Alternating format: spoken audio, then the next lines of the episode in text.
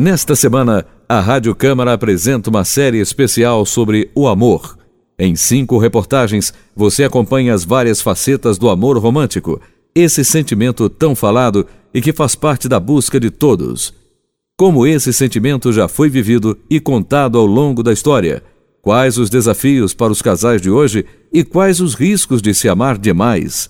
Hoje, na primeira reportagem, a jornalista Daniele Lessa apresenta a física e a química da paixão, como homens e mulheres escolhem seus parceiros e o que acontece no corpo quando estamos apaixonados. Confira os detalhes. Reportagem especial.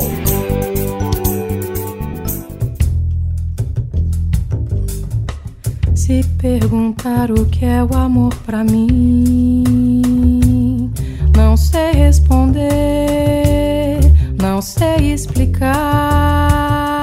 O amor é um mistério realmente apaixonante.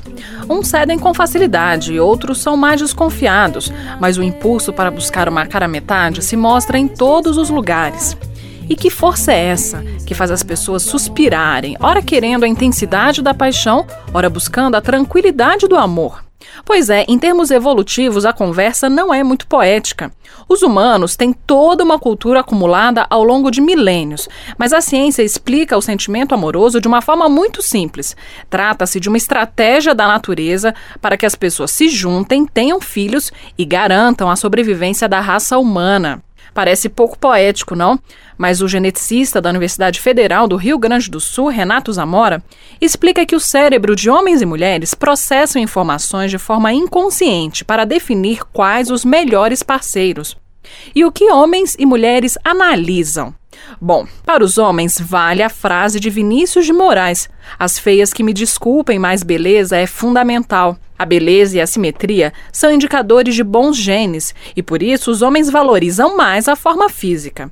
E Renato Zamora explica por que as mulheres com curvas mais evidentes fazem sucesso entre o público masculino. Os machos do Homo sapiens ficam identificando depósitos de gordura porque isso mostra nas populações primitivas, quando a gente era homem primitivo, que esta pessoa tem condição de criar um filhote. Isso se traduz grosseiramente como coxa, peito e bunda. Renato aponta que o padrão de beleza de hoje são as mulheres muito magras, mas essas parceiras acabam não despertando tanto desejo sexual nos homens. Seu cabelo me alucina, sua boca me devora, sua voz me ilumina, seu olhar me apavora. Bom, e para as mulheres?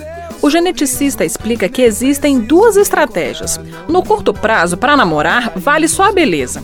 Mas para casar e ter filhos, as moças buscam um bom provedor que tenha condições de dar assistência à prole. A curto prazo, tu quer um cara, digamos, uh, um Brad Pitt.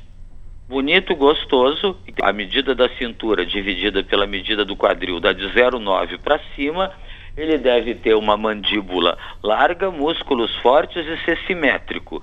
Isso é para curto prazo. Para longo prazo, o que que tu quer? De preferência tudo isso, mas com cara de que tenha dinheiro. Sim, Renato Zamora diz que podemos até ficar escandalizados, mas assim que algumas espécies de aves e mamíferos pensam na hora de escolher um parceiro. O homem faz parte dos 3% das espécies que formam família. Isso acontece porque criar e alimentar um bebê não é fácil, exigindo esforços da mãe e do pai. Renato aponta que antes de se apaixonarem, as pessoas processam as informações de forma inconsciente, em busca do melhor parceiro disponível. Esse processamento, né, digamos, cínico, aparentemente que eu estava fazendo e que todo mundo faz, não aparece na consciência. Por isso, quando tu olha introspectivamente para ti, tu vai dizer assim, não, eu não sou essa pessoa calhorda que o professor está descrevendo. né? Mas todos nós somos assim, é isso que os resultados das pesquisas mostram. Né? Que nós mercantilisticamente escolhemos os nossos parceiros. Paixão.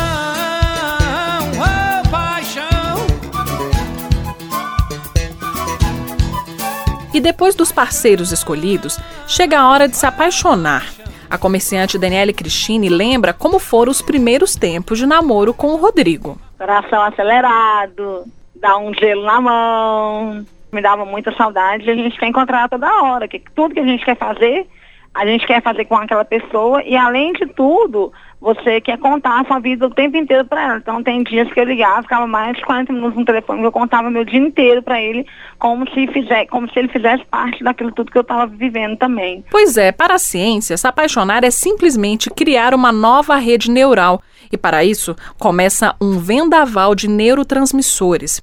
A dopamina se eleva, trazendo todos os sintomas básicos da paixão: coração acelerado, tremor no corpo, energia para só ficar pensando no ser amado e disposição para ir até o fim do mundo. A dopamina está relacionada às sensações de prazer, mas quando a pessoa vai embora, é hora de acontecer uma queda brusca da serotonina. Aí vem a ansiedade, o desejo de voltar a estar perto, o medo de perder o parceiro, enfim, os mesmos sintomas da depressão. Em termos cerebrais, a paixão pode ser descrita como um transtorno obsessivo compulsivo. As mesmas substâncias atuam em vícios como drogas e jogo, como explica a geneticista da Universidade de Brasília, Ana Luísa Miranda. E aí, quando a pessoa está longe, baixa a produção desses neurotransmissores. Então, a pessoa sente o contrário. Aquela sensação de prazer vai embora, aí vem depressão, vem ansiedade, vem tudo. Então ela tem a necessidade de estar perto da pessoa, né, do alvo da paixão, para poder se sentir bem, liberar esses neurotransmissores novamente. É, é o mesmo mecanismo também que leva a pessoa a ser jogador compulsivo. A paixão que queima, a paixão que arde, a paixão que explode no coração, vem do mais fundo profundo onde não cabe a razão. Mas paixão não dura para sempre. As pesquisas divergem, mas falam em no máximo 30 meses, período mais do que suficiente para atender aos objetivos da natureza, de fazer um casal se aproximar, se gostar e querer ter um filho. Depois desse período inicial, mudam as relações amorosas, mudam os neurotransmissores.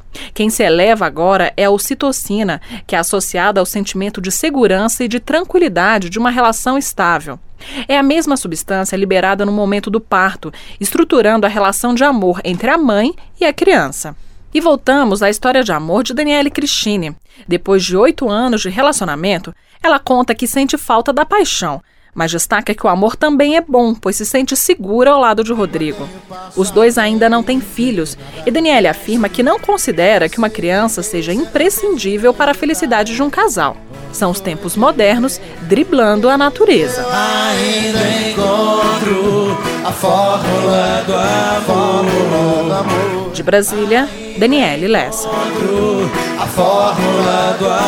Amanhã, na segunda reportagem desta série, você confere um pouco de como o amor já foi vivido ao longo da história. Hoje, as pessoas buscam um parceiro de quem gostem, mas a ideia de se casar por amor é recente e surgiu no Ocidente há cerca de 200 anos. Confira amanhã aqui no Reportagem Especial às 8 da manhã as cinco reportagens desta série especial sobre o amor. Podem ser acessados pela página da Rádio Câmara na internet. O endereço é www.radio.câmara.gov.br. Reportagem Especial.